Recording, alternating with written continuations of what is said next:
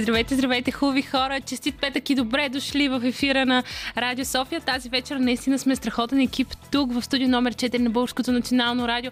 Нашият звукорежисьор е Петър Желев, а музиката избира Димитър Новачков. В този час е време да попътуваме и то на цели 4 континента, заедно с нашия гид Иван Кръстев, който ще ни разкаже какво е да бъдеш професионален пътешественик. Но сега смятам да ви оставя в ръцете на Димитър Новачков, който наистина е избрал страхотна музика за нас тази вечер.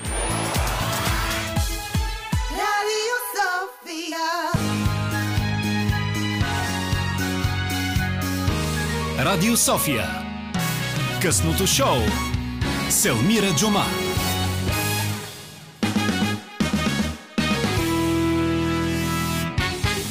Вие сте с късното шоу на Радио София и наистина първия час го започваме много вълнуващо. Тук при мен е Иван Кръстев, който е, как да нарека, професионален пътешественик. А, от 8 до 5 работи а, обикновена работа, която не е чак толкова вълнуваща, но в цялото си свободно време а, той се раздава максимално на своята мечта. Иван, здравей, добре дошъл. Здравей, Омира, много ми е приятно, благодаря за поканата. Да, наистина след 5 часа, когато приключи моето работно време, започва магията на пътешествията и на приключенията, защото в свободното време аз страшно много обичам да пътувам, да посещавам нови места, дестинации, да се срещам с нови хора и ще си говорим доста за това днес, предполагам предполагам. да, да, абсолютно. И много ми се иска само първо да те попитам какво точно си завършил. Като, а... като образование. И сега ще кажа защо Застраховане и социално дело в УНСС. Ето, виждаш ли, и сега сигурно много хора биха нали, предположили, че не си, да кажем, типичният човек, който обича да занимава с нали, човек на изкуството, който обича така а, лекотата на живота и точно това пътуване, но ти умееш да ги съчетаваш и двете. Точно така, умея да ги съчетавам и двете. Аз от малък обичам страшно много да пътувам и това го дължа благодарение на моите родители, защото още от малък непрекъснато пътувам с тях. И с течение на времето пътешествията и пътуванията се превърнаха неизменна част от моя живот, без които аз определено смело мога да кажа, че не мога. Просто това е нещото, което така ми дава симул и стили, сили да продължа напред. Между другото, кое е най, как да кажа, очак, най-вълнуващото пътешествие до този момент? Момент. За, за кое пътуване си се вълнувал толкова много? Имало ли едно, което да е било, абе, от малък, примерно си мечта да отида там и това е моето място? За всяко едно пътуване винаги съм се вълнувал, когато го подготвям, когато пътувам или предстои пътуването. След самото пътуване също се вълнувам, защото се връщам обогатен с страшно много спомени и емоции. Имало е дестинации, за които съм мечтал доста да ги посета и мога да кажа, че тази мечта съм осъществявал няколко пъти. Да речеме, от малък много мечтах да посета Айфовата кула в Париж. Вече три пъти съм я посещавал. Друга моя мечта, пък, която от малък не е сбъдната още, но се надявам да се сбъдне, това е да посета статуята на свободата в Нью Йорк. За още не съм бил там, но се надявам и там да отида. Имаш време? Имам време, да. А, но може би пътешествието, пътуването, за което така най-много съм се вълнувал и най-много до ден днешен така ми е на сърце, а, това е пътуването ми до Сингапур. Защото за Сингапур всеки е, го е виждал а, прекрасни снимки на този космополитен град. Всеки е чувал за него колко е хубаво, колко е красиво, колко е модерно, колко е бляскаво там. И това ми беше мечта наистина. И м- момента, в който отидах в Сингапур, беше наистина едно уникално изживяване за мен самия. А, аз имах удоволствието да посета Сингапур с сестра ми. Ние прекарахме 5 дена там и беше доста забавно, въпреки че бяхме само двамата, но си изкарахме страхотно. И може би това е пътуването, което така винаги ще ми е най, най в сърцето. Аз не знам дали ти си от хората, които имат, как да кажа, такива страни. Примерно за мен, аз си го признавам това нещо. Една страна, в която малко ме е страх да кажем да отида, ако трябва да пътувам сама със сигурност. Това е Индия наистина някак си има нещо в мен така, което нали, леко казва, окей, нали, обаче може би трябва да провериш повече нещата, не е чак толкова, нали, а, сейфти. Ти имаш ли някакво такова място, за което си двумиш дали да отидеш? Честно казано, няма такова място, защото на мен мечтата ми е да посета всички континенти, да стъпа на всеки един от тях и колкото се може повече страни, но няма такова място. Има места, за които съм бил предупреден, че няма да ми хареса, че не е чак толкова хубаво, че не е толкова сейфти, но те са ми изненадвали приятно. Мога да кажа, че а, Кайро е един от градовете, за които съм чувал така доста негативни неща като всяко едно място има и положителни и отрицателни страни. Факт това. Може би зависи самия ти как гледаш в тази ситуация. Точно това ще да кажа и аз, че както ти си настроен, така ще ги усетиш и нещата. Ако си човек, който обича да забелязва само положителното, само хубавото, ти ще наблегнеш на тези неща. Има и негативни неща, факт, но... Но то навсякъде, той дори тук е и така. в София е така, и в България има места, които са м- много хубави, много приятни, има такива, които са не чак толкова лицеприятни, но въпросът е как ти ще ги усетиш нещата и с каква нагласа си тръгнал. Аз винаги тръгвам с положителна нагласа, да си изкарам много хубаво и да се върна зареден. А, това е много важно. Аз сега, като, а, как да кажа, един човек, който винаги носи подготвя багажа, сигурна съм, че и при теб е така. Ти знаеш, ние жените, на мен ми е основ, основен проблем, ние като бяхме студентки, аз и още няколко мои приятелки, много пътувахме с нискотарифни а, авиакомпании и естествено с такъв багаж, който е до 7 кг. Ръчен. Да. Което за мен беше ужас. Аз винаги си доплащах багаж, защото нямах шанс да се справя с това нещо. Разбираш ли? То наистина за 3-4 дена обаче аз не мога да се събера в този багаж. А примерно една приятелка, тя ходеше на раница и нямаше никакъв проблем с това. Имах една приятелка, пък тя събираше много неща в една малка чанта, но въпрос ми е, сега малко се отдалечихме, но се връщам към него. Самият ти имаш ли, да кажем, топ 3 неща, които винаги си носиш със себе си? Топ 3 неща. Ма винаги си в багажа. Винаги в багажа Ама нека, ми... нека излезем от а, клишето дезинфектант. не, аз нямам такива неща в багажа ми. Едно от нещата, които нося винаги в багажа ми е а, телефон, с който да снимам, да правя страшно много снимки. Имам а, малко тефтерче и химикалка винаги. Това са нещата, които винаги присъстват в багажа ми, а, за да мога да си фър, да си отбелязвам някакви места или ситуации или случки, които са ме впечатлили. Просто си ги отбелязвам и си ги набелязвам, а, за да се сещам къде съм бил, защото понякога се изключваш за момент, че си посетил дадено място, а, но си правя и като списък също така преди да замина местата, които искам да посетя и си ги отмятам. Или ако съм посетил някое място, си го добавям в този списък, за да мога да се сещам след това къде съм бил. Но да се върна на темата за багажа, аз имам същия проблем като тебе. Никога не се, никога не успявам да се побера в ръчен багаж. Ще кажа защо. Не защото нося толкова много дрехи със себе си, а защото когато отида на дадено място, обичам да си купувам сувенир сувенири. А ти си вече на връщане имаш Аз проблем. на връщане имам проблем. Да, защото много често се случва да бъда впечатлен от кухнята на дадена страна. Или сега извинява, обаче, ако отидеш в Италия, ако не си купиш хубаво вино или просеко, ами той грехота, че си отишъл там и не си, си взел реално погледнато. Така че аз също го имам този проблем, но понякога ми се налага да се ограничавам и аз само с ръчен багаж. А, предлагам ти и тук да чуем а, песен, която е подготвил нашият а, музикален редактор Димитър Новачков а, и след това да продължим. produzimy. Вие сте с късното шоу на Радио София. Тук при мен е Иван Кръстев, чиято втора професия наистина е пътешественик. Говорихме си за багаж в предната част на нашия разговор. Наистина после трябва да отидете в SoundCloud и да я чуете, ако сте изпуснали а, тази вечер. А, това е, както казах аз, много важна тема за мен. Но ти в предната част на нашия разговор ми каза, че си записваш, винаги си носиш тефтерче. Това за мен е много лично нещо. Аз, както виждаш, също съм по-аналогов човек. Винаги си записвам неща, които са ми направили впечатление независимо дали от нашия разговор или пък просто искам, аз даже ремайндерите са ми на нали, нещата, които ми напомнят, че трябва да свърша нещо, са на хартийки, такива, които се лепят. Това ми е много важно, но ми е интересно ти самият. А, ам, случва ли ти се да си запишеш, да кажем нещо лично като текст, понеже сега вече в а, моите ръце е твоята книга а, професия пътешественик и ми е много интересно реално дали е написана точно докато си пътува в тези тефтери, които носиш със себе си. За книгата Професия пътешественик, разказите, които съм включил, а, от 9 мои пътувания в, а, от 9 континента, от 4 континента. Може ли да го кажа пак от началото? Да, да, да. А, в книгата Професия пътешественик съм включил а, 9 разказа, които са от а, приключенията ми в а, 4 континента по света. И всеки един разказ е лично изживян от мен самия, като по време на пътуванията не съм писал книгата, защото много хора са ме питали, ти като пътуваш пишеш ли? Не, точно в тези тефтерчета си отбелязвам някои неща или някои мисли, които са ме споходили, или нещо, което съм чул, или нещо, което ме е впечатлило. Ето сега наскоро бях в а, Марокко и там местният гид ни разказа една много хубава арабска мъдрост, която си я записах и тя е много така хубава и аз сега се възползвам да я споделя и с вас. Нямам търпение. Вървяли двама приятели в пустинята. И по едно време единия приятел ударил друг, е, шамар на другия му приятел. И ударения написал в пясъка, днес моя приятел ме удари. И те продължили пътя си стигнали до един оазис, където имало а, палатка, а, и палма. Съответно, те били изморени от пътя и влязли да се разходят в а, водата. В същото време този, който бил ударен, тръгнал да се дави. И неговия приятел му подал ръка и го спасил.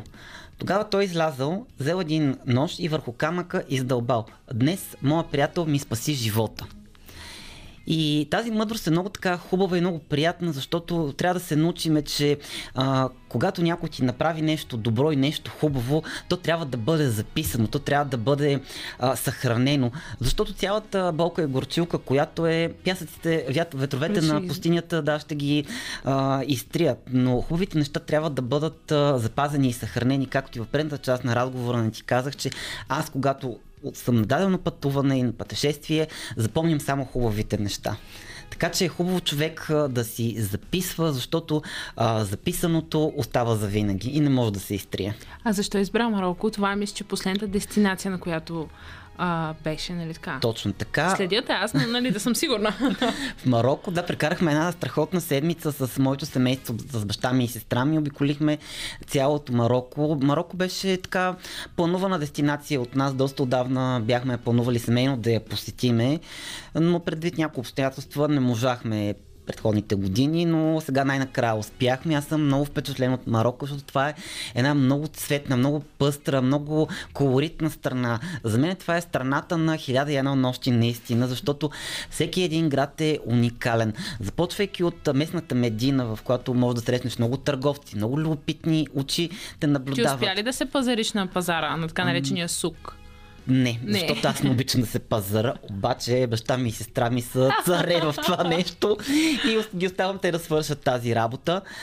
И Марокко мене много ме впечатли. А, посетихме много места, като Маракеш, Казабланка, Есауира, водопадите Лус, които са един, един невероятен природен феномен, защото аз имах удоволствието да ги видя в една много по-различна светлина, цвят по-скоро бих казал, защото по принцип те са с а, кристална вода. Но един ден преди ние да ги посетиме беше валял дъжд и водата се беше отсветила в кафяво.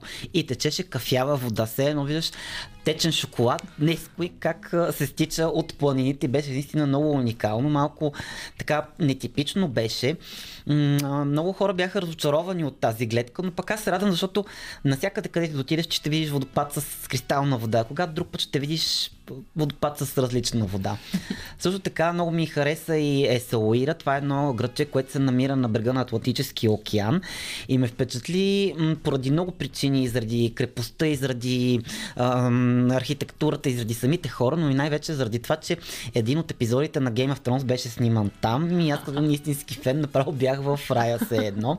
А, това е епизода, където Данерис среща неопетнените. Има една сцена, където се разхожда така по една дълга алея с едни топове. Точно там беше снимана тази сцена и аз успях да посета това място и така много ми хареса и беше много приятно. Също бяхме и в Казабланка, много ми хареса и там. Там пък все пак световно известният хит Казабланка филма е сниман там и въобще изобщо беше наистина невероятно пътешествие. наистина, наистина звучиш супер зареден. Предлагам ти тук да чуем песен и след това да продължим да си говорим, защото ми е интересно кои са континентите всъщност, които си включил в книгата ти. Окей. Okay. Вие сте с късното шоу на Радио София. Тук при мен е Иван Кръстев, който е, а, как да кажа, професионален пътешественик. Той така спада в тази графа, а, професия пътешественик. А, Иван, с теб преди а, малко си поговорихме а, за Марокко и ти наистина грееше, докато а, своите преживявания там. А, но искам пак малко да се върнем към книгата Професия пътешественик, която нашите слушатели могат да намерят вече в а, книжарниците. Ти сподели преди малко, че си описал а, свои преживявания в четири различни континента. Предполагам Европа и Азия. Точно така. Европа, Азия, Африка и Северна Америка. Къде си бил в Северна Америка? Северна Америка бях в Мексико. А, това беше така една... Едно спон... Мехико? Мехико. Едно спонтанно мое решение около един мой рожден ден. Между другото, а, А, най-хубавите неща в моя живот се случват около рождения ми ден и Кога всяка... си роден? 21 юли. 21 юли. Ти си точно на ръба да си моите зодия, аз си лъв. Да. да. Аз съм на границата между две зодии, но повече се определям като рак. Така ли? Да. Значи ето сме една зодия. Да. А, и около моят рожден ден през 2019 година получих предложение от едни приятели да отидем до Мексико. Аз доста се колебах дали да отида или не. Ами да, там и аз бих се замислила дали е много сейф, да ти кажа. Не, мен това не ме притесняваше. Аз съм доста авантюристично настроен, нямам проблеми с това. Но не знам, просто се колебах. Обаче един вътрешен глас ми каза, бе, отиди, отиди, защото не знам какво ще стане след това. И наистина, октомври месец отидахме до Мексико, беше невероятно. Бяхме отседнали в курорта Ривиера Майя. А всъщност ти от кои хора си? От тези, които пътуват сами, понеже ще кажа, че сте с приятели, т.е. вие сами си организирате всичко, или сте, или сте били по някакъв начин обвързани с агенция или по някакъв начин? Аз мога да кажа, че пътувам комплексно. Пътувам И и и така. самостоятелно Да. и организирано, но повече предпочитам самостоятелно да си организирам пътешествията, защото имам пълна свобода и пълна С програма. времето си, да. И с времето, да. И ние бяхме отседнали в а, курорта Ривиера Майя, където плажовете са невероятни. Един фин пясък, едно невероятно карибско крайбрежие, топла кристална вода. А, макар, че а, хотела, в който бяхме, имаше така, като плажа беше като залив и отстрани а, беше заграден като с риф а, бетонен риф, а, за да бъдем предпазени да не навлизат акулите в а, плажното пространство, защото там има страшно много акули. Ние не видяхме, слава богу. Ох, леле. да, но за сметка на това, когато бях в Мексико, а, имах удоволствието да плувам с делфини. Беше наистина уникално Е, изживяване. това, това звучи готино. Да, описал съм го даже и в книгата, моята среща с делфините, когато за първи път те са дошли при мене, когато съм ги пипнал, какво съм изпитал. Наистина те са ни много мили, много дружелюбни а, същества. Те имат невероятно финна мека кожа като кадифе и знаеш ли, че те наистина разпознават добрите хора от лошите. Наистина. Хората с положителната енергия, те са там. Хората, които са малко Негативни по по-особени, някакъв негативни по някакъв начин, те ги отбягват, да. А, защото в нашата компания имахме един човек, не мога да кажа, че той беше негативен, но беше малко по особен. Делфина го е издал. Да, Делфина го издаде, аз също го издавам тук. А, те просто не отидаха при него и О, дори той А, каза... то, а то всъщност няма реално как това нещо да се случи на сила. Делфинчетата решават да Да, те решават тебе. при кого да отиват. Вие. Даже този човек каза, ама дайте ги делфините при мен. Ма как да ти го дадеме? Това не е... Това, да, това не е играчка Това да не е играчка да да си я играеш. сложиме, но наистина те са ни много мили, много така дружелюбни същества, много са умни също така. И а, първоначално те бяха с а, дресьор, който а, така м, леко ги залъгваше с едни рибки, за да могат да дойдат при нас, нали, да скъсиме дистанцията, да се опознаеме. И наистина, когато и те свикнаха с нас, а и ние с тях, защото все пак м, Ами ние все пак си животно по това е живо начин. животно. Ние сме в неговата естествена среда, реално погледнато. И трябваше да се аклиматизираме, но беше така наистина много приятно, много хубав така спомен, който винаги ще помна. А друго в Мексико, което така ме впечатли, бяха древните градове на Майте, Чеченица и а, Тулум. А, уникално да се разхождаш а, сред обекти, които са оцеляли толкова хиляди години. Макар, че Чеченица имаше така доста езически храмове, където преди време са пренасяли в жертва и хора, не само животни, защото древните шамани са се искали да умилостиват по този начин боговете, принасяйки в жертва не само а, животни, но и хора. И на нас може да ни е интересно да се разхождаме сега сред тези сгради в градовете, но ако се върнем няколко хиляди години по-назад, едва ли на Било местното доста- население е било доста доста, приятно. да. Сега, аз като един истински чревоугодник, искам да ми кажеш какво яде в Мексико. Беше ли ти вкусно? Беше ми вкусно. Ние основно а, ядяхме храната, която се сервира в хотела. Аз А не си привърженик на стрит не съм, честно казано. М, Казах, че съм авантюристично настроен. Но не чак толкова. Не чак толкова, да. А, аз може би много пъти съм казвал, че в Сингапур нещо, което страшно много ме втрещи, а, беше а, китайския квартал и по-скоро а, стрит а, манджата, която се предлагаше там. Смисъл, китайския квартал беше много хубав, но... Боболечки ли са яли там? Ми, имаше и боболечки, но това, което така наистина много ме шокира, беше а, пълнен на, а, значи, змия опечена на Който шиш, ял, ял до сега, Да. да. Окей, давай. преди това беше погълнала жива кокошка. Не. Да. Значи то си личеше формата, че имаше нещо издуто, те срязваха, виждаше се дори перушината. Окей. да, може някой да иска да яде, така че приключвам. Това, това наистина е доста. А това, а това със сигурност е деликатес, между другото, и предполагам, че хората дават доста пари за да, това. беше доста скъпо. Слава богу, ние преди това бяхме 10 дена в Тайланд и там си бяхме наяли буквално на традиционната тайландска храна. Която и, е Ам, а, основно ориз. Супер. пълнен ана, и, а, ананас, издълбан, пълнен с ори, с морски дарове, с пиле. А, имаше така доста илютиви ястия. А, традиционната супа с кокосово мляко или лимонена трева. Така много интересни. Това наистина звучи доста. Да, как да кажа, тайландска- то звучи приятно, може би. Тайландската кухня е доста приятна. Аз лично много я харесвам. Посещавал съм и някои от заведенията в София, които предлагат тайландска храна, но, но не е също, когато си на место и когато ядеш наистина традиционна храна, приготвена от местните. Много ми е интересно какво ще кажеш, къде живота е най-лек в страните, в които си пътувал, къде ти звучи така, че хората най- най-си... Добре, колко е часа? Хайде, става вече по-късно, мога да кажа най-бичата е ляк. А, но първо ще чуем а, песен тук в ефир. Вие сте с късното шоу на Радио София. Тук а, при мен е Иван Кръстев, който е професионален пътешественик, както аз му казвам. И в момента той ни, как да кажа, отвежда ни на различни места и на различни кътчета, а, които са и в неговото сърце, всъщност са и по нашата земя. И а, ти ни сподели за, до някъде за преживяването си в Тайланд. Със сигурно ще се върнем тази вечер а, и до там, но ще поговорихме за Мексико. Първо, много бърз булет, а, върнали с сомбреро. Не, защото нямах място в багажа. Те са огромни и нямаше как да го пренеса, освен ако не трябваше да се кача с него в самолета и щях да изглеждам доста странно и щях да преча на пътниците на седалките до мене.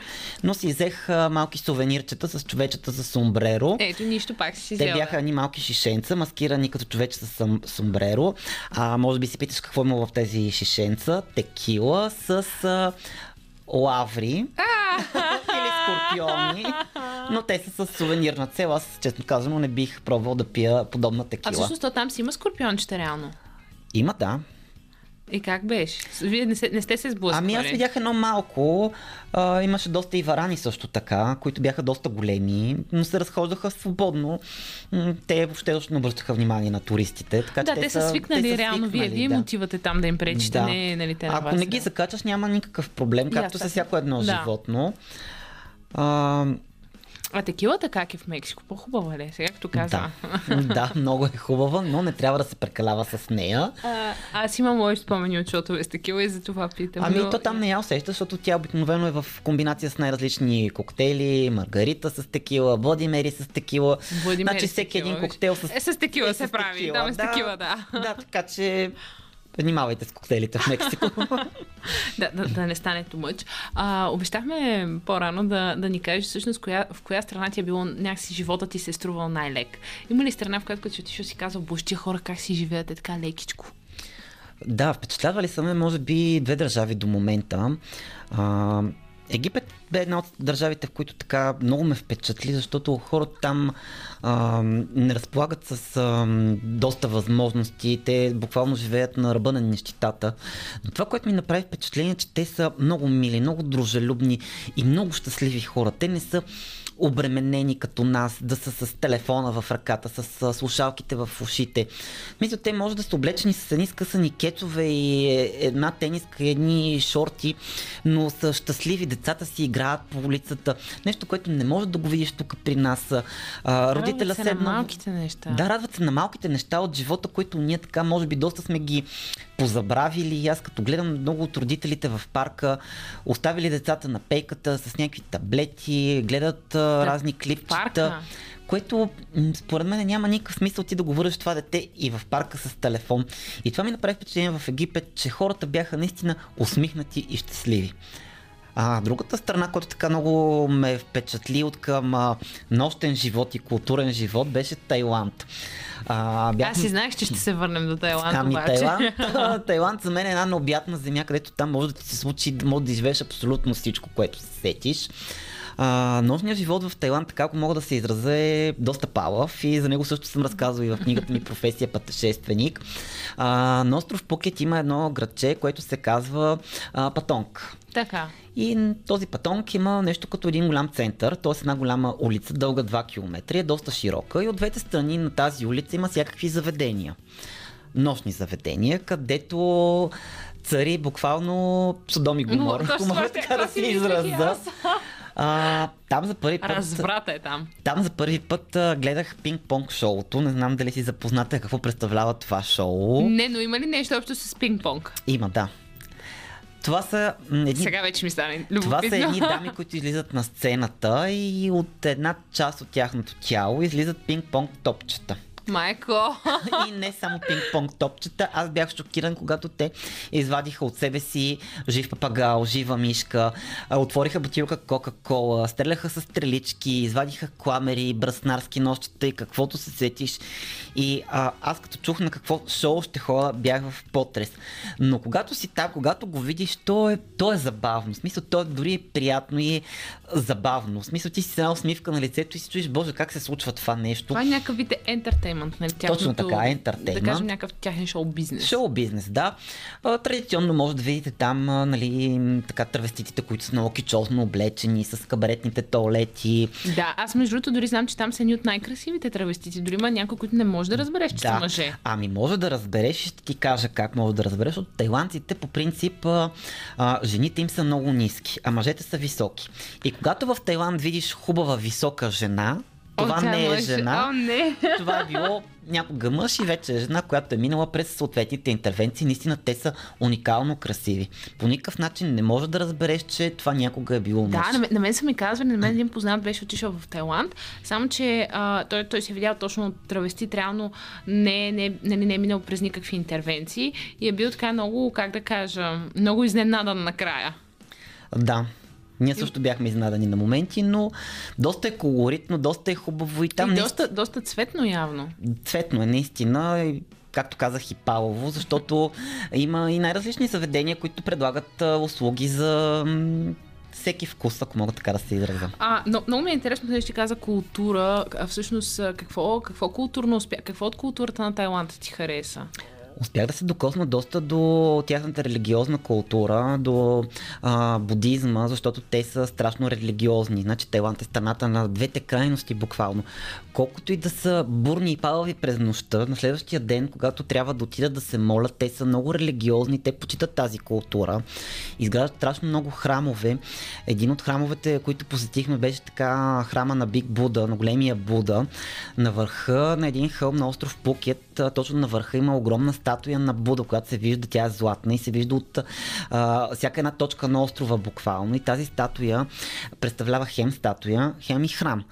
И тя е изградена с дарения на местните жители, на местните вярващи, като те са събирали в продължение на близо 10 години а, средства, дарения, за да може тя да се изгради. И така Буда да символизира, че той е близо до тях и че е над тях и ги покровителства и ги а, защитава. А, също така на, на един от съседните острови в а, м- Краби, когато бях, също посетих един религиозен храм на Буда, който пак беше издигнат така на, на върха на хълма. Той беше с по-малка статуя на Буда, която не се виждаше толкова отдалеч, обаче там предизвикателството беше, че трябваше да изкачиме 1348 стълби, за да стигнем до върха. Мале, И- това си е било фитнес Това направо. си беше доста жесток фитнес, бих казал, защото пър, а, ние като тръгнахме да се качваме, първо стартирахме с малки стълбички, Да. които бяха много приятни. Викам, боже, викам това е детска игра. Обаче всички, които слизаха отгоре, целите бяха зачервени, спотени, мокри и си викам какво става тук. М- предизвикателство беше, че имаше и доста маймуни по тези стълби, които нападаха туристите. Мой съвет е, ходите ли в Тайланд? На такива места, където има маймуни, нищо лъскаво по вас. Убици, слънчеви очила и а, така. а, това наистина ли се случва, че те ги крадат тия неща? Крадат ти ги и забравяш. Ние тръгнахме да се качваме, а сестра ми, аз тогава бях също с сестра ми и мои приятели, тя беше тръгнала с една розова чанта на паети, лъскава, привлича внимание отдалече. И те изкочиха, не? Те изкочиха, нападнаха, тя не можа да се качи догоре и остана Долу. долу не можа да се качи догоре, затова моят А съвет те е... през целия път ли са? Ами на моменти, на моменти, не знаеш откъде ще излязат и къде ще нападнат. Не, ти направо ме шокираш. да, но ако не ги закачаш и ако нямаш нищо лъскаво по себе си, няма проблем. Много са забавни, много са приятни да ги гледаш как си играят, да ги снимаш. Но нападнат ли те, трябва да внимаваш и да не те отдраскат, защото могат да те заразят с някоя болест.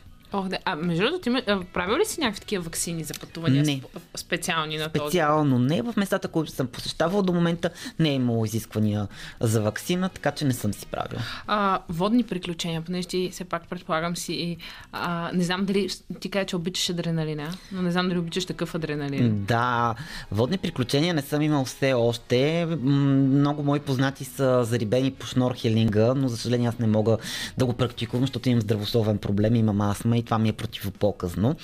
Но имам мечта един ден да вляза в клетка, която да бъде потопена във водата и около мен да плуват акули. О, не, наистина ли това ти е мечта? Да, това ми е една от мечтите. Искам само да ви кажа, че Ивана е страшно усмихнат в момента, докато ми го казва това. Да, това ми е една от мечтите, защото съм влизал в клетка с жив тигър, дори два пъти, пак в Тайланд. Яздил съм слон, както казах, плувал съм с делфини и една от следващите ми... Да, така, да плуваш делфини звучи много яко. Аз с акули сигурно още по-яко, но ще разбера, когато го направя. Добре, ще дойдеш да ми разкажеш. Задължително. А, много ми се иска да поговорим за Африка, но ти предлагам да чуем а, песен 2, а, избор на Димитър Новачков и след това да продължим. Вие сте с късното шоу на Радио София. Хубави хора. Тук при мен е Иван Кръстев, с когото си говорим наистина супер интересни неща. Успяхме да пропътуваме Тайланд, Мексико. Бяхме за малко в Париж, но много, много, много за малко и то в началото. Но сега отиваме в Африка. Иван, къде беше ти в Африка? В Африка до момента съм бил в а, три държави Египет, Тунис и Марокко. За Марокко също си говорихме. Да, говорихме си точно така. Да, ми ние толкова дестинации обиколихме, че то нормално да не ги запомниш. А, Предполагам, Тунис, аз честно казвам, не, не вярвам, че чак толкова, как да кажа, толкова интересно. Особено, може би, де да знам, след Египет и Марокко. Напротив, Тунис също така доста интересна дестинация. Аз имам а, една глава в моята книга Професия пътешественик, а, която се казва Сред пясъците на Сахара, а, защото така имах удоволствието да посета едни невероятни места, които мога да ги нарека снимачните площадки на а, Африка, на Холивуд, които са. Голяма част от а, така известни бестселъри на американското кино са снимани там. Като започнем Star Wars, понеже аз съм доста голям фен на Star Wars, голяма част от декорите на филмите все още могат да бъдат видяни и там. И беше наистина много интересно. Виж, това не го знаех, доста ме изненада. Да, ами доста неща ще те изненадат, като прочетеш и моята книга. А, Елджем също така е много интересно място, където има един а, а, древен а, колизеум, който се доближава до размерите на колизеума, който е в Рим. Там е сниман а, филма Гладиаторът с Расел Кроу, да речеме. А, също така много интересно място.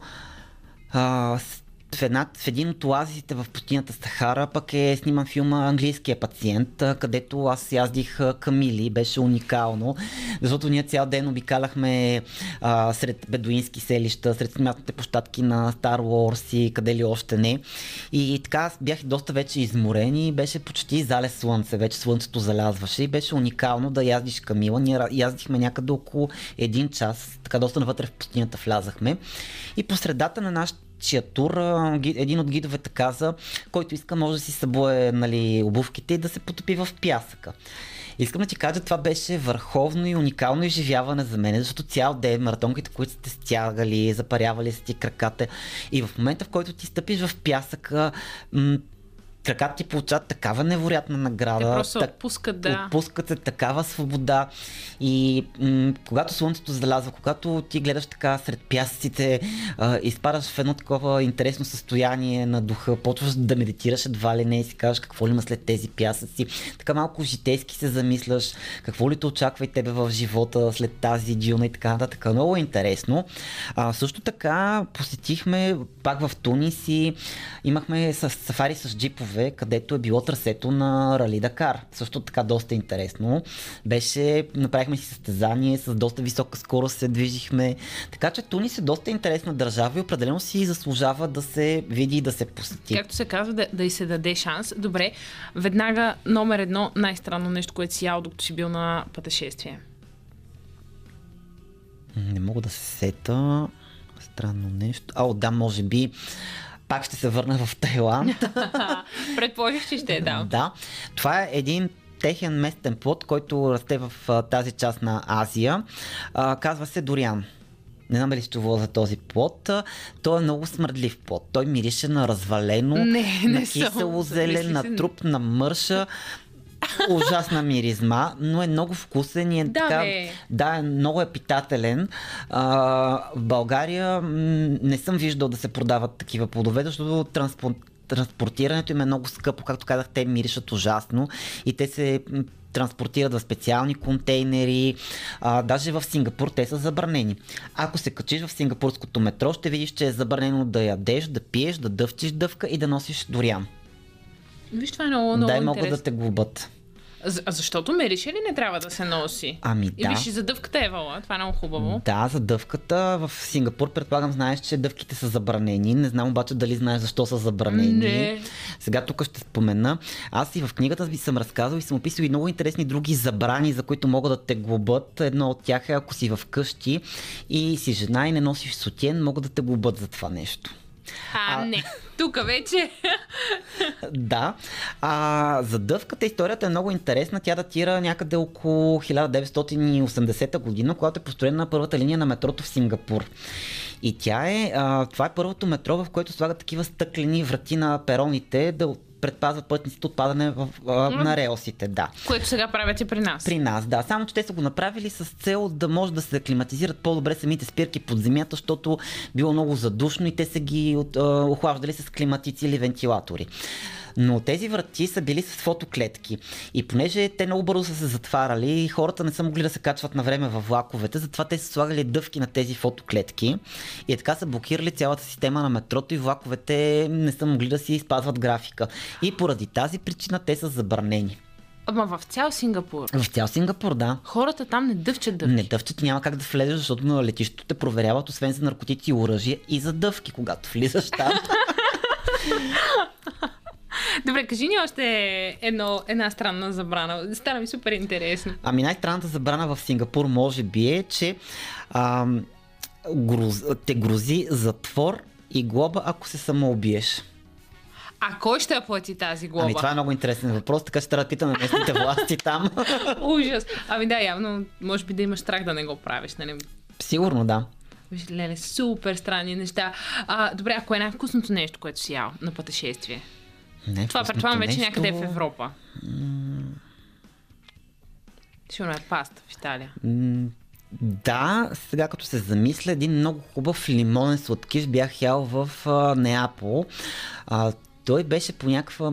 Аз никъде другаде не успях да, да го намеря след това. На много, много пъти съм ходил след това в Неапол, но самия сладкиш беше под формата на една топка с един крем, с една глазура така твърда. И беше много интересен и аз съвсем случайно го пробвах тогава. То беше останал последния в заведението и тогава се наложи четири човека да си го разделиме. На много места съм питал, имате ли традиционен десерт с лимон? Сервирали са ми десерти с лимон, Но не е същото. не беше същото, да. А, Но най-вкусните десерти, които може би така съм ял в Виена, това лято, когато бях и си празнувах рождения ден, има една много хубава сладкарница срещу кметството. Там просто е рай за любителите на сладко. а, да те попитам, винаги ли на твой рожден ден пътуваш някъде извън България? Да, в голяма част от рождените Обещал си си го, нали? Превърна се в традиция по някакъв начин да съм на... извън България. Много готино. Иван, наистина много ти благодаря. Чак не мога да повярвам, че мина един час, а, в който успяхме да си поговорим за толкова много пътешествия на места и когато ходите в Сингапур, не носете дъвки. Дъвки. Нали? А жените носят отиени, когато са в хотелските си стаи. А това как се проверява, ще го оставим като тема. А, За домашно. Друг, за домашно, да. Или за друг разговор, да отидете и разберете. Може би това е най-добрият вариант. Или пък си а, вземете професия пътешественик, в крайна сметка, защо не? Там да, ще разберете. има доста интересни неща, за които не успяхме да поговорим, но слушателите могат да ги намерят в страницата на книгата ми Професия пътешественик. За мен също беше огромно удоволствие, че гостувах днес тук при теб и се надявам отново да се видиме. Абсолютно ще бъде така и кой знае, пак може вие някъде на някое летище да се засечете с Иван. Сега ще чуете новините на Българското национално радио и след това късното шоу продължава, защото Стефани Ангелова идва тук. Sofia. Веднага след новините на Българското национално радио, късното шоу продължава. Тук наистина сме непоклатим екип, заедно с Петър Желев, който е нашият звукорежисьор тази вечер. А музиката избира добре познатият ви вече Димитър Новачков. В този час ни предстои да си поговорим за смисълът на живота и за философията изобщо. А, с това тук ще ми помогне тази вечер Елисавета Белеганска, която е една от новите попълнения на нашия екип. Така че, ако търсите смисъла на живота и се чудите дали началото винаги е с края, то останете с нас. Radio Sofia.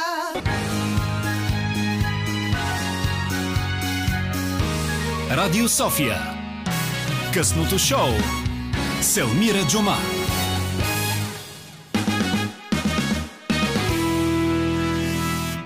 Точно така, вие сте с късното шоу на Радио София. А, тук специално за нас тази вечер Елисавета Белеганска е подготвила едно много специално интервю и то точно за смисълът на живота и философията, така че чуйте. всички последни неща. Ти казваш, че не знаеш кои са всички последни неща. В книгата пишеш една част още от първата глава, която ми направи силно впечатление. Макар и изобщо пчелите да не знаят какво търсят вътре в цветето, какво изобщо биха могли да намерят в едно малко амазонско цвете, за тях всичко това е непонятно, т.е. тяхната страст към непонятното, а всички се вълнуват от непонятното и пчелите, значи и хората. Именно непознаването на простотата тласка пчелите към цветето. Какво тласна теб към непознатите всички последни неща?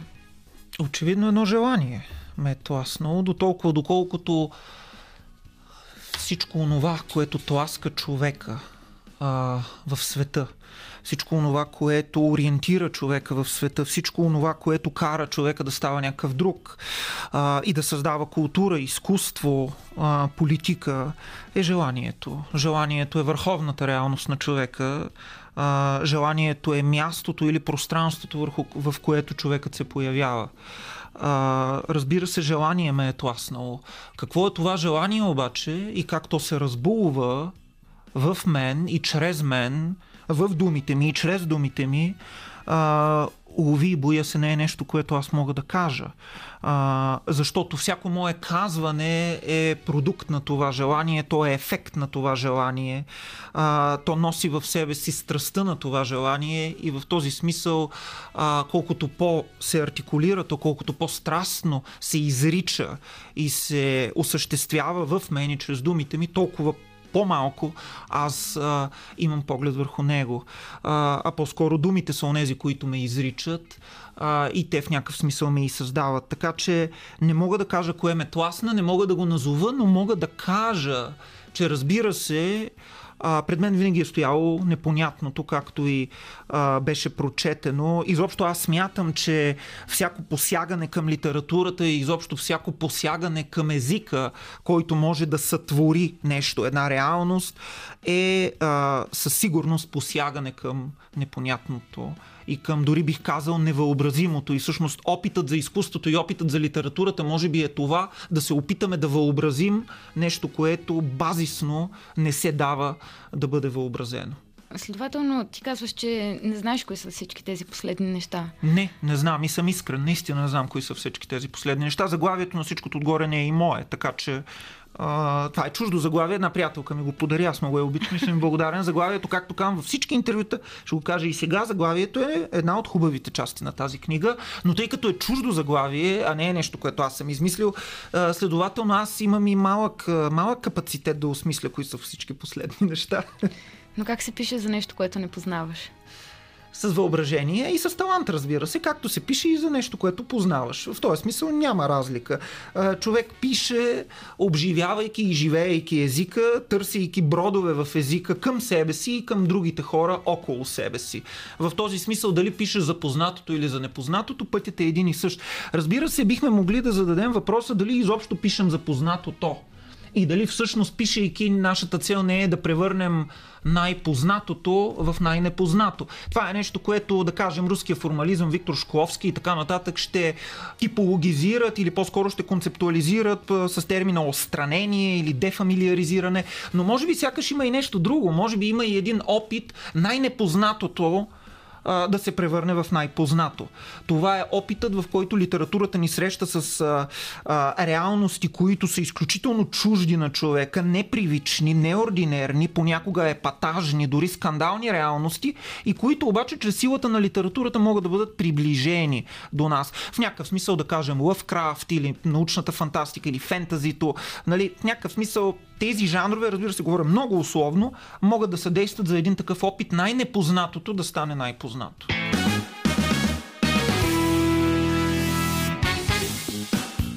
Точно така, вие сте с късното шоу на Радио София. А, тук специално за нас тази вечер Елисавета Белеганска е подготвила едно много специално интервю и то точно за смисълът на живота и философията, така че чуйте. Първо лице и единствено число. Намираме ли теб, познаваме ли теб в книгата някъде и намираме ли автора Валентин Калинов? Мен е доста подвъпросно дали се намира, защото това е местоимение, което винаги а, то винаги препраща към някой друг. То няма своя собствена стойност. Дали намираме Валентин Калинов също е сложно, защото Валентин Калинов е просто едно име, то е едно означаващо. А със сигурност го намираме на корицата. Дали намирате мен като мисъл, мен, аз, аз, този, който в момента говори, нали, ако прием, че аз съм Валентин Калинов, а изглежда съм Валентин Калинов за щастие или за нещастие, също е сложно да бъде, аз също е сложно да бъда открит в тази книга, защото по принцип онзи, който изрича първо лице единствено число и който казва аз, естествено много рядко съвпада с онзи, който пише. Между онзи, който пише и онзи, който се самоназовава като аз, има определени бездни.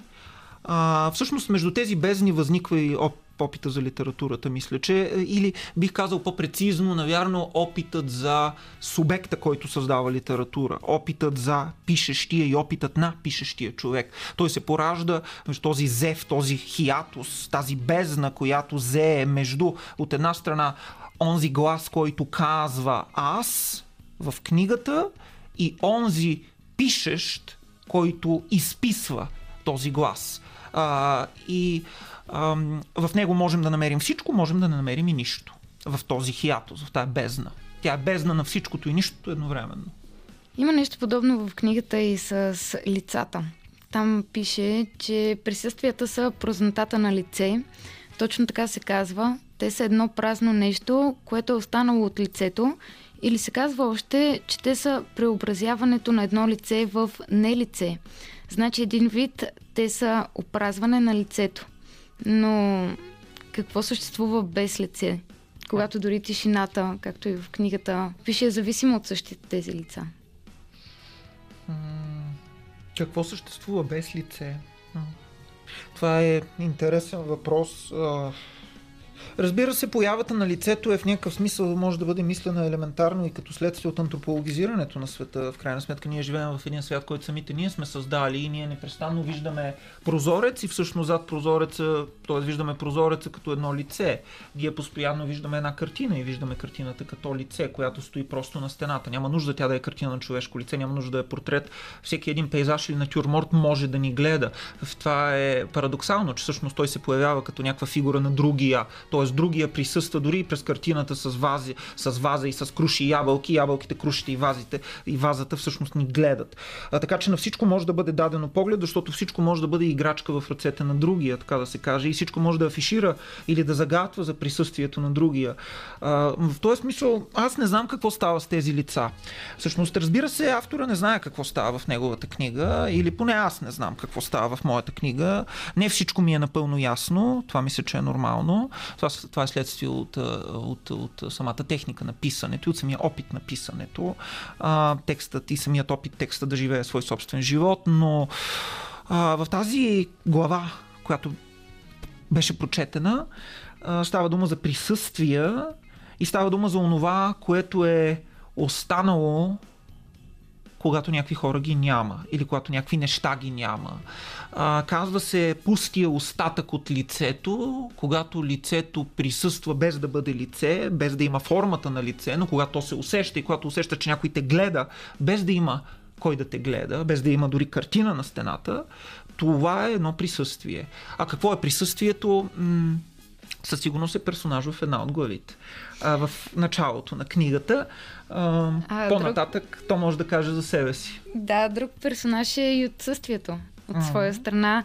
Как казваш на нея, че я няма, че теб също те няма и дори присъствието го няма.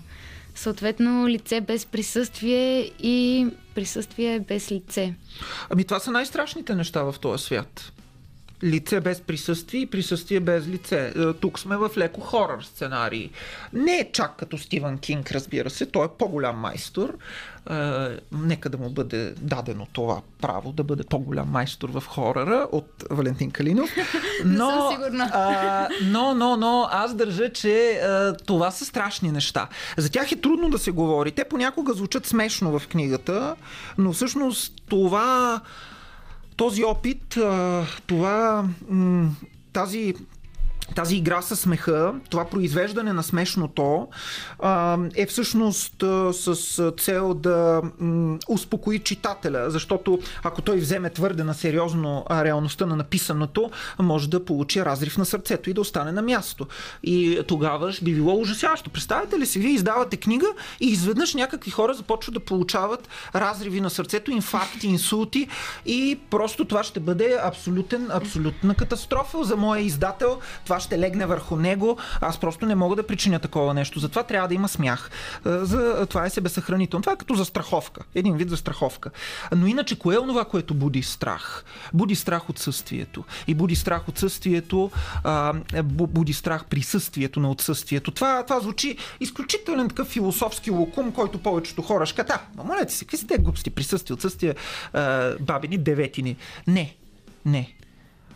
Отсъствията присъстват в живота на човека.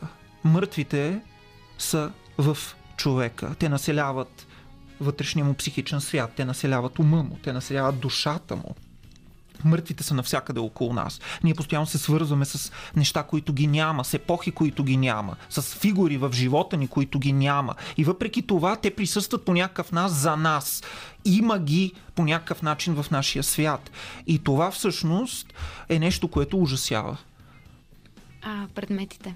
Предметите, Същото е за тях. Присъствие, присъствието на хората чрез предметите. Същото е и за тях. Чисто живота на предметите. Същото, е, същото се отнася и за тях, същата ситуация. Ситуация за това да останеш да умреш. Е, случва се и на най-добрите хора да умрат в крайна сметка, нали?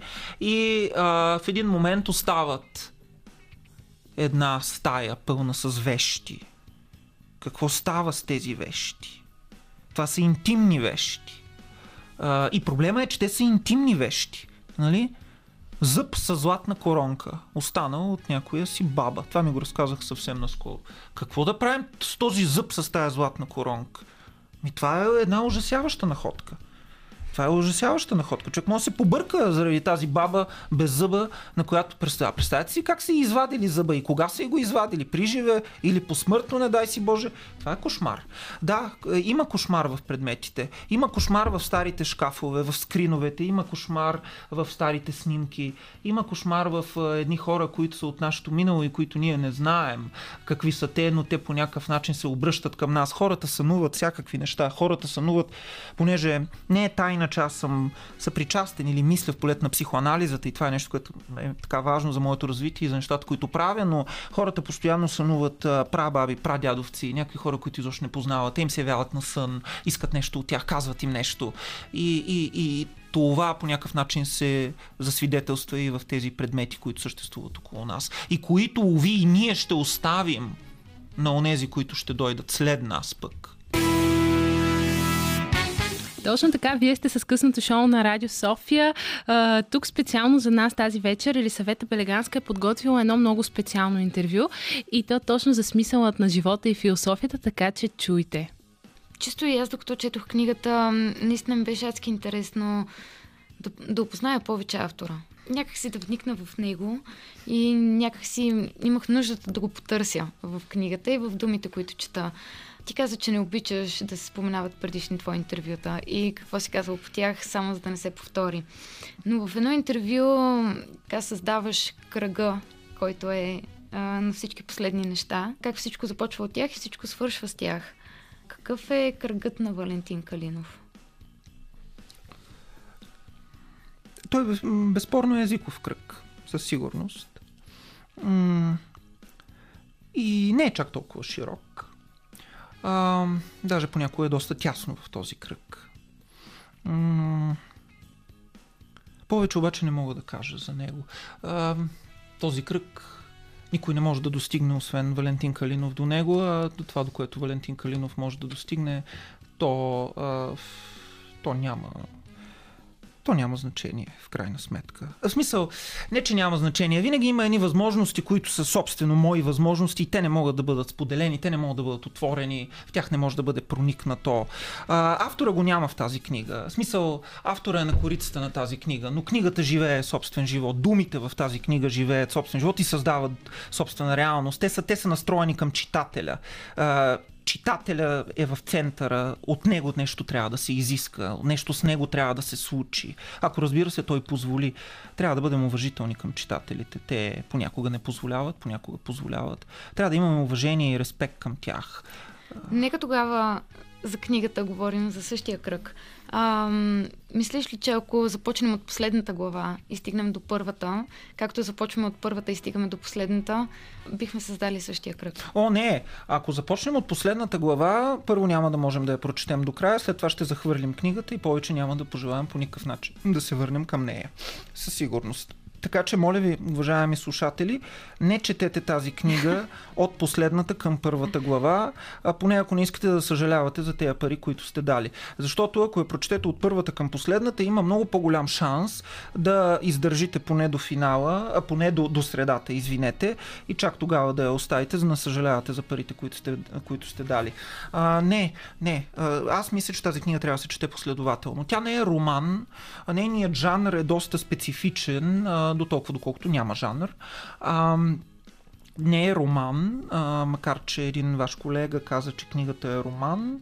Това е ласкателно за мен да, нали, да се наредя до романистите, но, но, уви, за съжаление, мое отново не е такъв случай. Не мога да се наредя до романистите, до Балзак, иначе щях да се чувствам добре в компанията на Балзак и Толстой, но, уви, следващия път. А, не е сборник сесета, не е сборник с разкази.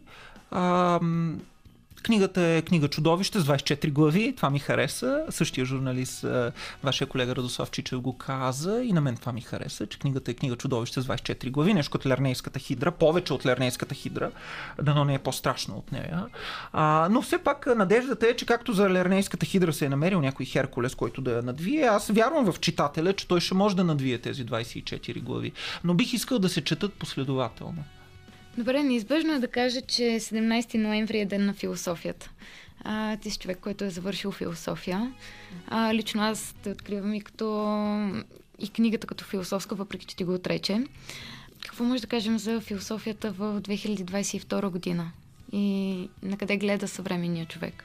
Съвременният човек от доста отдавна гледа само на едно единствено място, това е именно към себе си. А, той е изключително прикован в собствения си образ. Това въжи, разбира се, и за, за мен като съвременен човек в някакъв смисъл, за съжаление. А ние не можем да излезем извън, а, извън предела на това себе си, което ни пленява и не можем дори да разберем и неговата фикционалност. Ние не се съгласяваме дълбоко в себе си, ние се противим на тази фикционалност. А има една, има една такава ужасна фикционалност в това себе си. Нали? Особено слогана бъди себе си, да откриеш себе си, аз съм себе си. Това себе си, тази, тази, тази рефлексивна връзка между мен и мен самия, обаче винаги е проблематична. В този смисъл човек има нужда от философията, защото тя създава големите проблеми. Всъщност истинските проблеми на този свят се създават от философията. Те са философски проблеми. А, дори и това да звучи леко цинично, казвам на фона на войната и така нататък, но всъщност а, а, е факт, че философията артикулира големите въпроси, като например въпросите за живота и за смъртта, въпросите за истината, въпросите за познанието.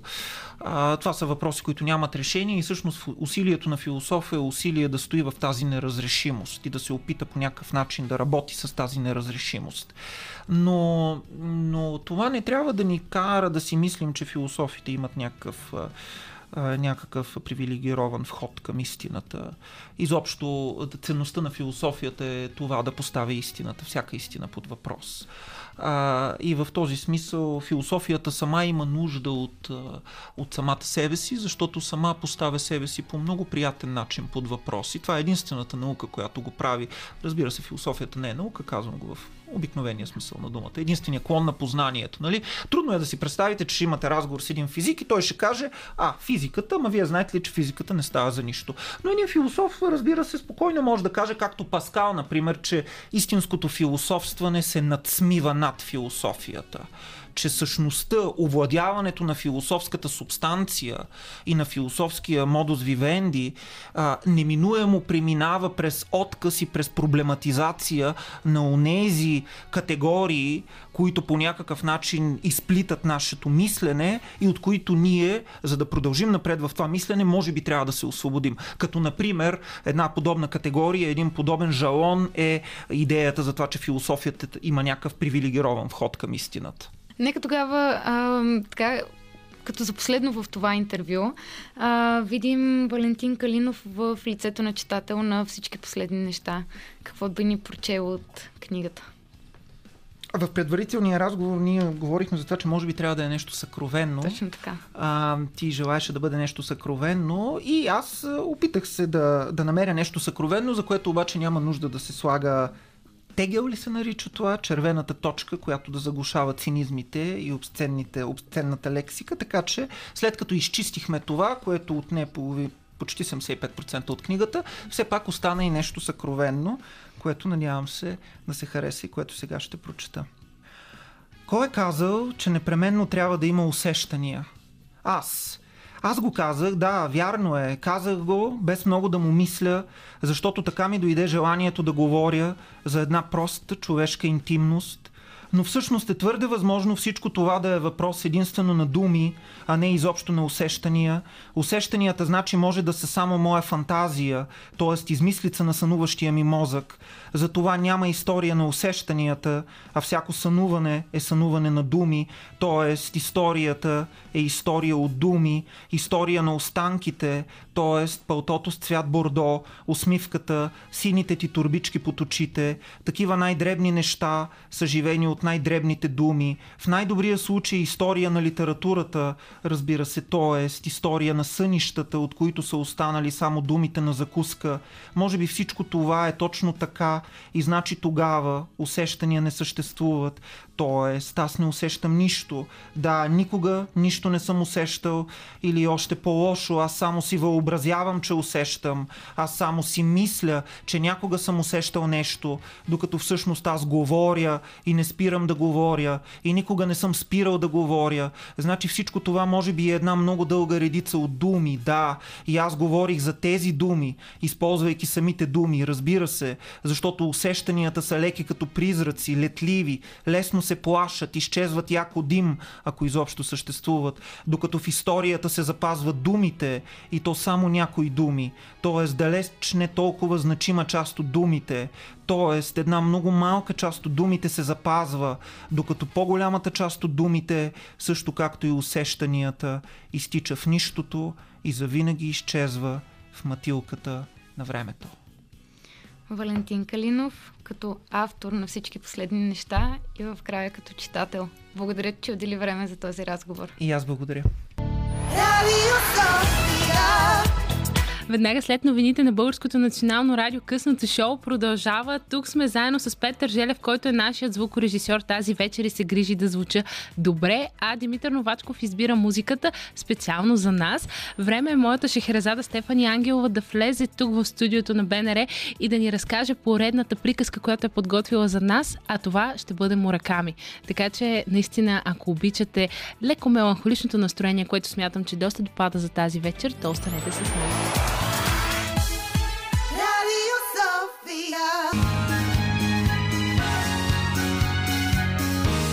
Радио София. Късното шоу. Селмира Джума.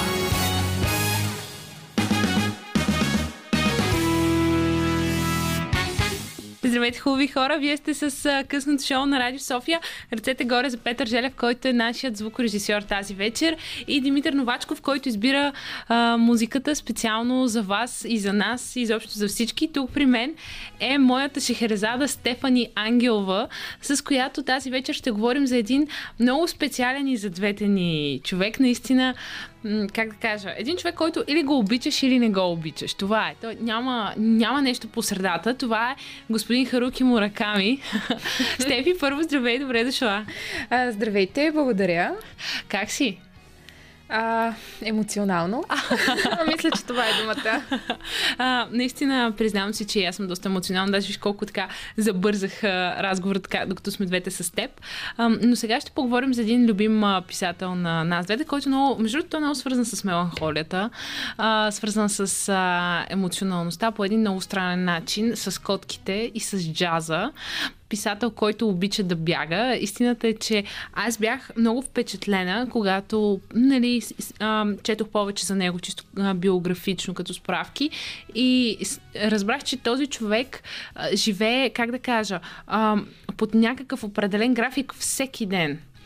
Абсолютно да. Той сякаш е в някаква негова отделна вселена, както каза ти график, по установени правила.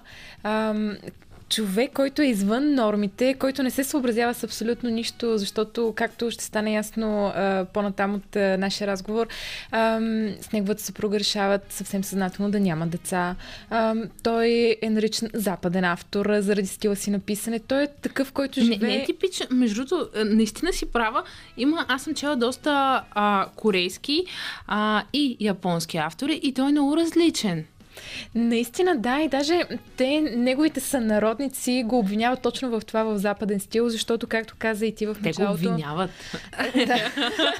Добре, може би използвах твърде силна дума, но... Но, но не го приемат за много положително. Не, определено. Както каза, ти той е много повлиян от джаза, от американската литература. Той даже преди да започне да пише, превежда Фицджералд, Чандлър, Рейман Чандлър и изобщо много, много от американската култура, което, както каза, ти си личи в книгите му и не е наистина типичния японски автор. Мен, знаеш ли кое ми харесва? Някак си една романтична представа, която той създава. Точно тази представа за, как да кажа, за плочите, за една малка библиотека, която, а, не библиотека, да, книжарничка по-скоро, откъдето може да си купите някакви такива наистина много бутикови а, издания на книги. И някакси това е, как да кажа, толкова красиво. Аз дори не мога, не мога да, си го, да си го представя сега да се случи в нашия забързан начин на живот, но точно е тези малки моменти. Има, има ги като много препратки в неговите книги. Абсолютно, да. Ти спомена и една дума меланхолия в началото.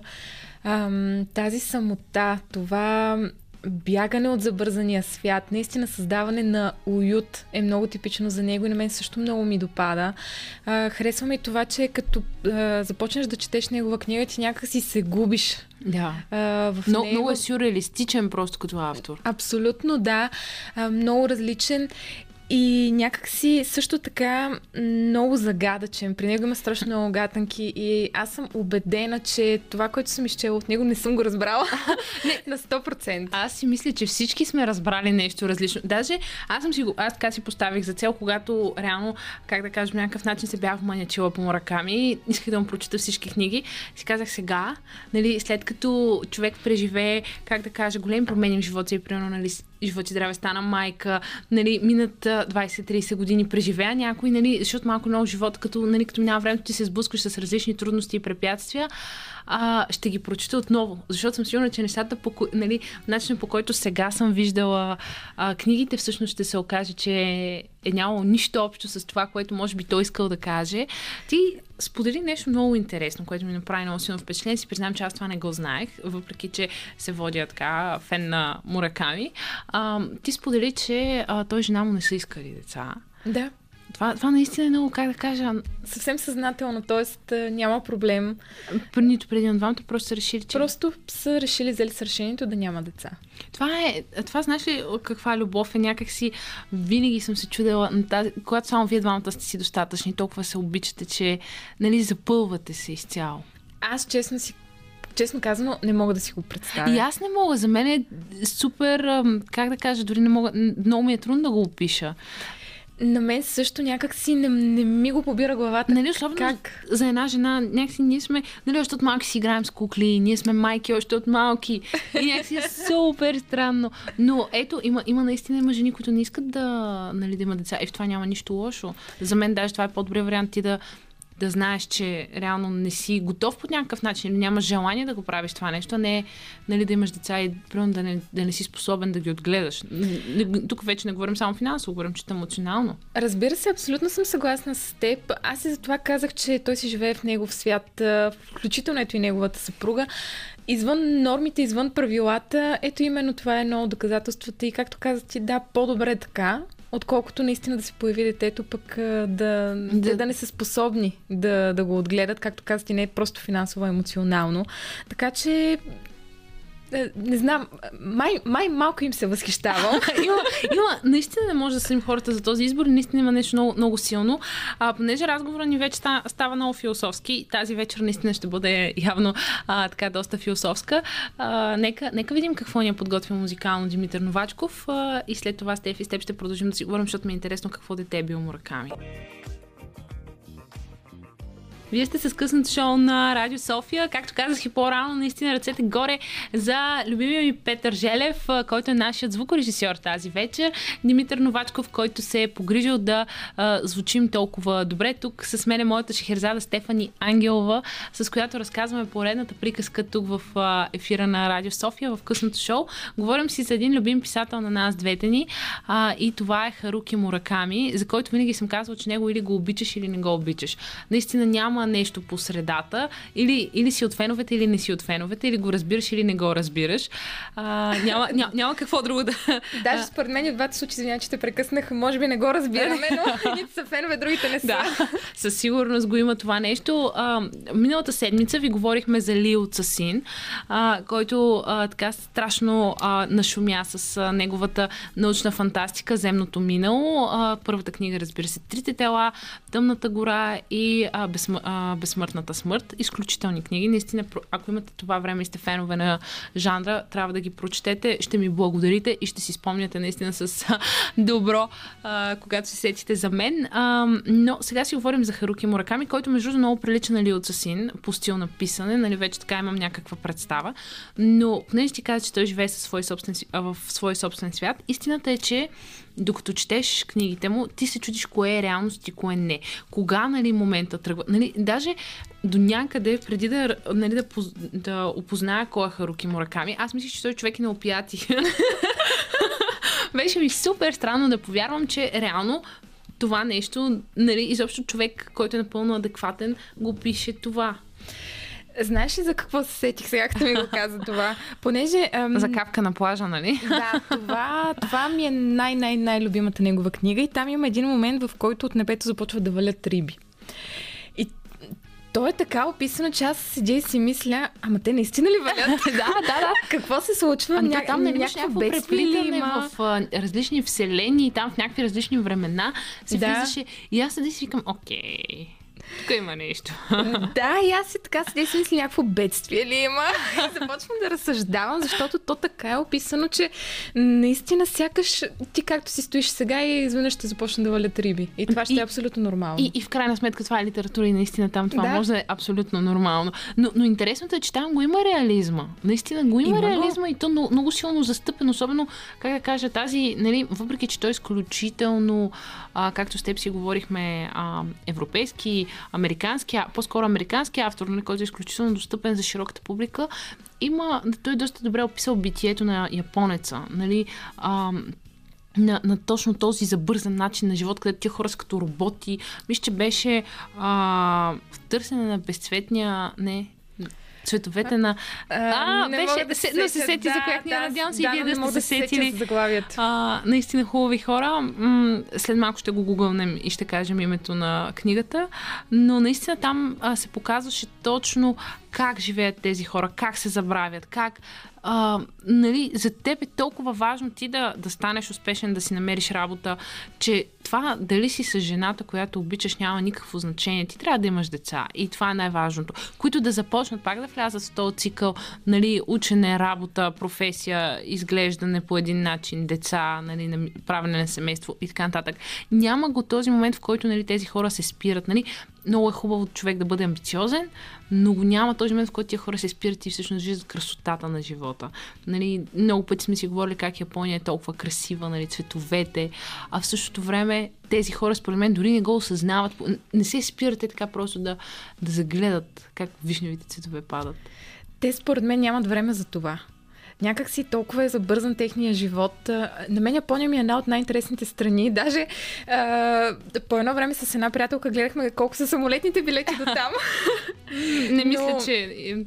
е, Всъщност то се оказа, че самолетните билети са най-ефтиното нещо възможно. Оказва се, че всичко останало е страшно скъпо. Няма как за сега да отидем до там, но така, това беше между другото, една скоба.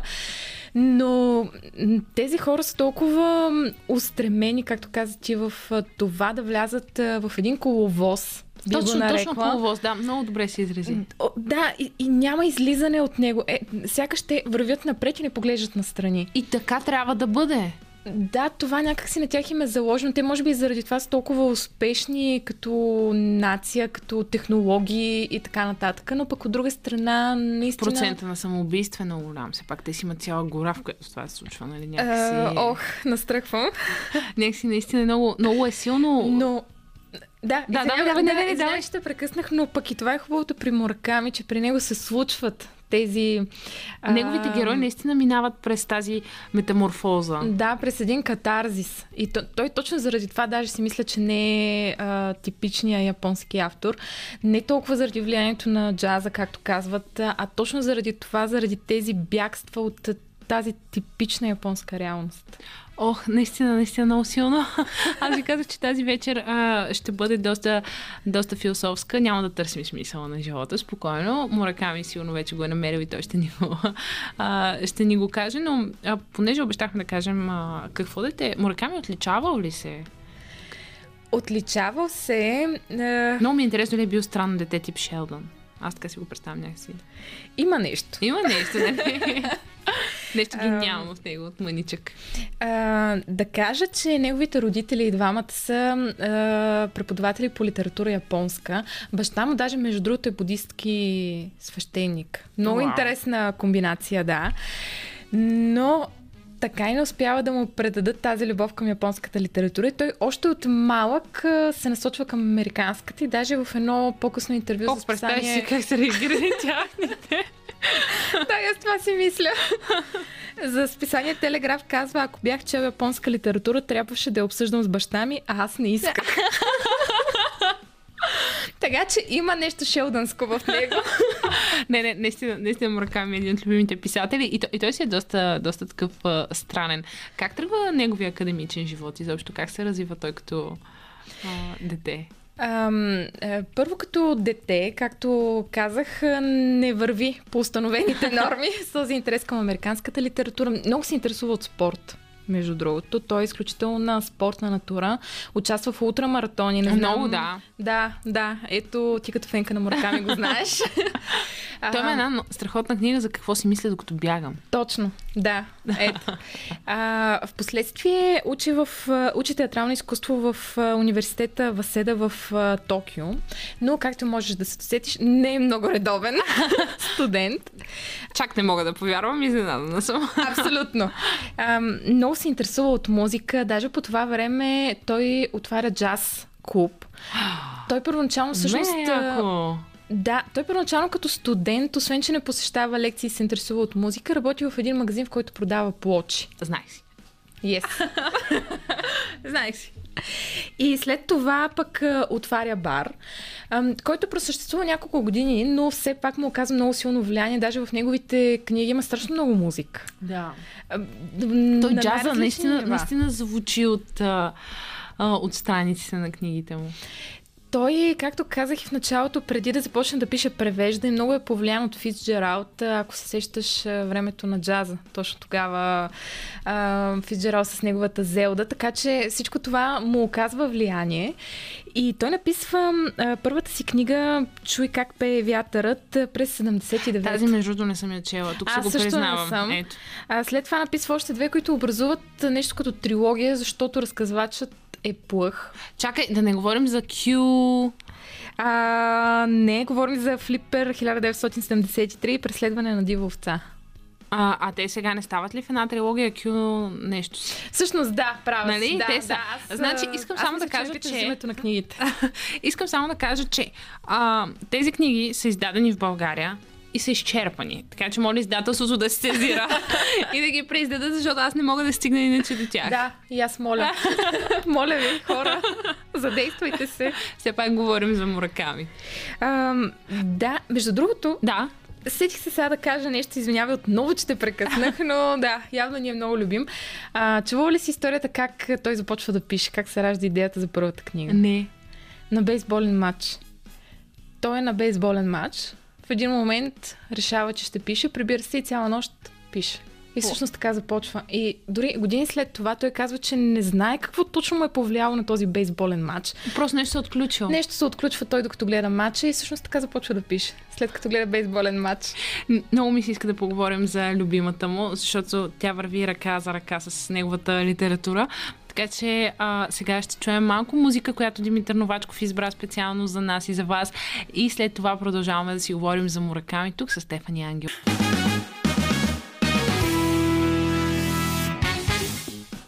Вие сте с късното шоу на Радио София. Тук сме заедно, две жени и един мъж. Петър Желев е там от среща. Тук при мен е Стефани Ангелова, с която си говорим за, хайде да кажем, че нали, Мураками по някакъв начин е тук с нас.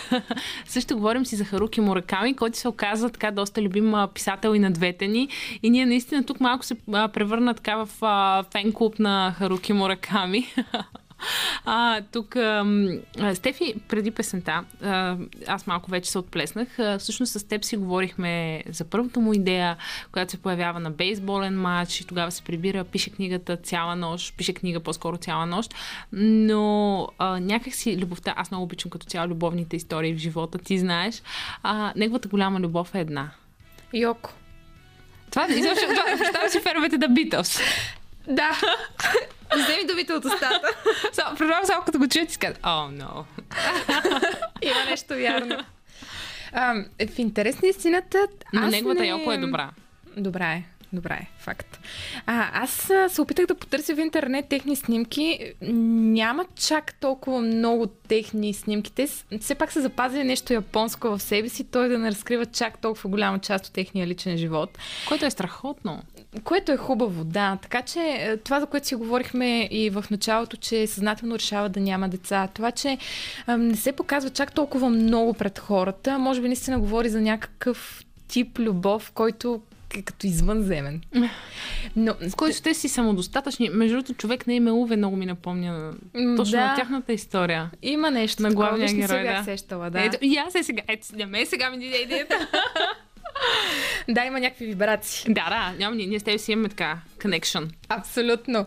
А, да, те се запознават а, в университета и между другото то- тя му помага с откриването на този джаз А бар. тя по-голяма ли е от него? Честно казано не знам. Защото се замислих и някакси... А, затова не съм много Защото сигурна, той, той според мен би, се влю... нали, би бил този мъже. Боже, ето да, как ни върви вече разговора. Но наистина той ми прилича на мъж, който по-скоро би си харесал до някъде, може би. Може години би, по-голяма да. жена. Права си. Нали? Да, Защото той, да той, той е нещо изключително такова. интелигентен и според мен ще търси интелигентна жена. Да, права си. Така че може и да е по-голяма, всъщност, сега като се замисли. Сега след малко ще да гугълне. Тази хубава българска дума. Да. Но така, тя, тя му помага много в, в началото. Освен това, в последствие, когато той става известен, когато започва да пише, тя е неговия рецензент. Всъщност, до голяма степен, като че ли това е нейната професия. Тя е рецензент на книгите на Харуки Мураками. И той много често, ето пак се връщам към Фицджералд, който според мен наистина му оказва много силно влияние. А, той казва, че неговата Йоко е като Зелда, която винаги а, е била до Фицджералд. Тя е неговия първи читател, тя е неговия рецензент, тя е всичко.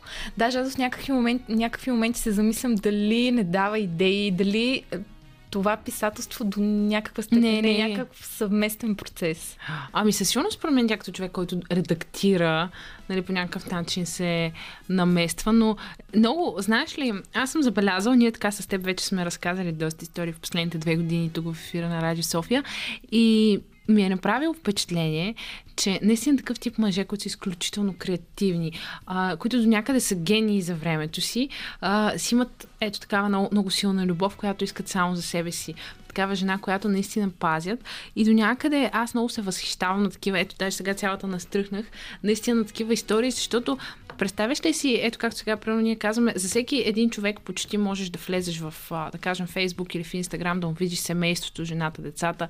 Нали, а това да се умееш в днешно време да запазиш, нали, да не качиш снимка на детето си, нали, снимка на жена си, да, да ги запазиш наистина само за себе си. Нали. Ние хората вече искаме да се хвалим с тези неща, нали, да показваме.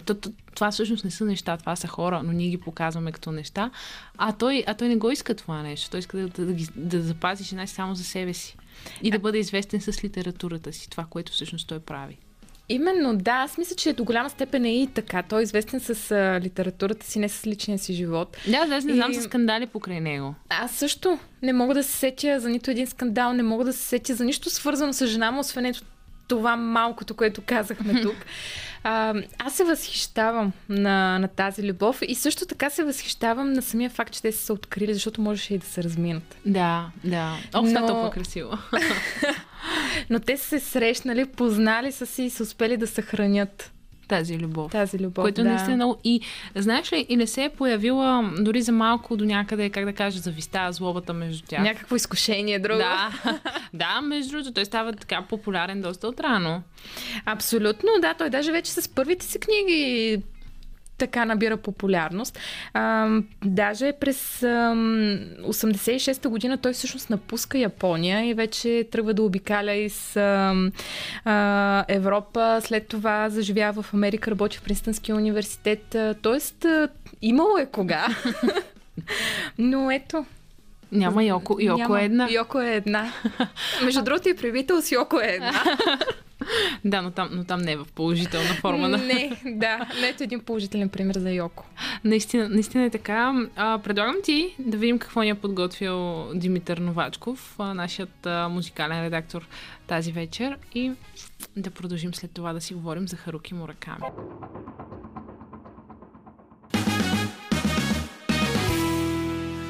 Вие сте с късното шоу на Радио София. Наистина ръцете горе за Петър Желев, който сам тук се справя с а, две жени. Не знам дали му е леко, но, както се казва, не се оплаква, така че няма, няма какво да кажем. Абсолютно. То какво да кажем? Ние сме две. Да, няма, наистина няма много избор, но си говорим за един много специален мъж, много романтичен, много меланхоличен. Това е Харуки Мураками. Стефи, знаеш ли, аз докато съм чела негови книги, винаги съм се чудила реално, как да кажа, дали той не е прототип на някой от своите герои. Нали? Винаги неговите герои са някакви в началото смотани и после нали, си казваш, окей, той може би не е смотан, нали, има някаква много дълбока чувствителност, точно на фона на всички други. А, как да кажа, роботи, нали, точно с костюмите, а, вечно перфектните коси, работата от 8 до 5 някак си, чуда се дали точно този, как да кажа, винаги неговия главен герой е малко не успял. Не знам дали знаеш, но той мисля, че взима малинка за най-лошо описана секс сцена. Така ли? Това не да, го знае. за Норвежка гора. Оле, не го знаех. Но мисля, че беше за Норвежка гора, не съм сигурна. Те, при Това ме шокира. Те по са много странни, като описват нали, секс сцени в книги, но Ами те си много такива, Но- както казвате, издухани хора. Не, докато цяло. Знаеш ли, аз от една от книгите всъщност на Харуки Мураками разбрах, че а, има хотели в Япония, в които реално можеш да отидеш, да си платиш за един-два часа, колкото ти е достатъчно, нали, за да изневериш на жена ти или нали, тя на теб и после да се прибереш вкъщи поживо, поздраво, нищо не е станало. И аз живея с някаква мисъл, че примерно тук навсякъде другаде в другия свят, а, нали, примерно в Европа, а, нали, ти не, не, как да кажеш, трябва да си платиш за цяла вечер. Аз изобщо не съм знала, че има такива хотели. И го казвам това тук на един колега, ама толкова, нали, все едно съм супер интелигентна и знам нещо, което той не знае. Съм казала, ти знаеш ли, нали, в Япония има примерно специални хотели за това и това и това. Ми вика, ми умира, той тук има. Мале, много сме задръстени, защото аз това изобщо ти не го знаеш. Но, ето. между другото, това е много тъжно. Смяташ, че ми хотелите им са за час, си плащаш, пак всичко е по някакъв график. Това, това е убийствено. Да, обаче виж, че Мураками си е запазил това нещо при него. Той Има го, да. става, а, тренира, а, има определени часове. Той даже мисля, че след обед пишеше. Това беше неговия начин. Да, аз съм си записала неговата програма, понеже не успях да я запомня, но когато той пише книга, всеки ден става точно в 4 часа сутринта, работи по 5-6 часа, а, след обед тича по 10 км. И слушаше май рок. Докато А, тича, имаше нещо да, такова. слуша музика. Не знам дали е рок, слуша музика. Аз спомням, че беше така ня- някакъв много голям контраст между джаза, нали? Възможно е, да. Ам, плува по километър и половина и си ляга точно в 9 часа вечерта. Разписано по график. А Йоко? Йоко се съобразява явно с графика. Явно и тя става в 4 и си ляга в 9. Той мисля, че е номиниран за Полицър. Или всъщност е спечелил. М, Той е спечелил страшно много награди. Между другото, ето това се сещам сега в момента. Не, не за Пулицър, за Нобелова награда, защото него някакси се му обягва тази награда. Значи всички Да, точно казват така. Нобелова, не Полицър. Нобелова, Да, да. за себе си замислих, но сега шегата А, на страна. Истината е, че той печели много литературни награди, но не печели Нобел. Всички казват, че той заслужава Нобел и че трябва да получи Нобел. Нобел. Ето и аз го казвам сега, че той трябва да получи Нобел, но някакси той се му си изплъзва. Но аз се вярвам, че в някакъв момент, по принцип е добре да се забърза, защото той не е в първа младост. Но искрено се надявам да получи Нобел, защото мисля, че го заслужава. Наистина. Ай, той изключително много е допринесъл. За литературата и за романа, ако щеш, за всичко. И, и, начинът, и начинът му написане е изключително силен. Изключително той... Мисля, че като четеш Мураками, може би защото не съм чела този китайски автор, който ти спомена, някак си той се различава от всички останали. Не, няма еквивалент за мен. Няма, наистина. Между другото, Лилата Син много ще ти хареса. Ще го прочета. Наистина и това искам и да ви посъветвам точно в а, тази петък вечер. Четете Лилата Син, четете Мураками. Стефи, много ти благодаря И наистина. аз благодаря. че така в този петък за последен път успяхме да направим нашите среднощни разкази. Много благодаря на Петър Желев, който тази вечер беше звукорежисьора, с който изкарах последния си ефир на, на Димитър Новачков, който беше моя музикален редактор в последната една година. Искрено ви благодаря. Благодаря на екипа на Радио София и най-вече на вас, моите слушатели. За мен беше, наистина беше чест да водя това предаване. И до нови срещи!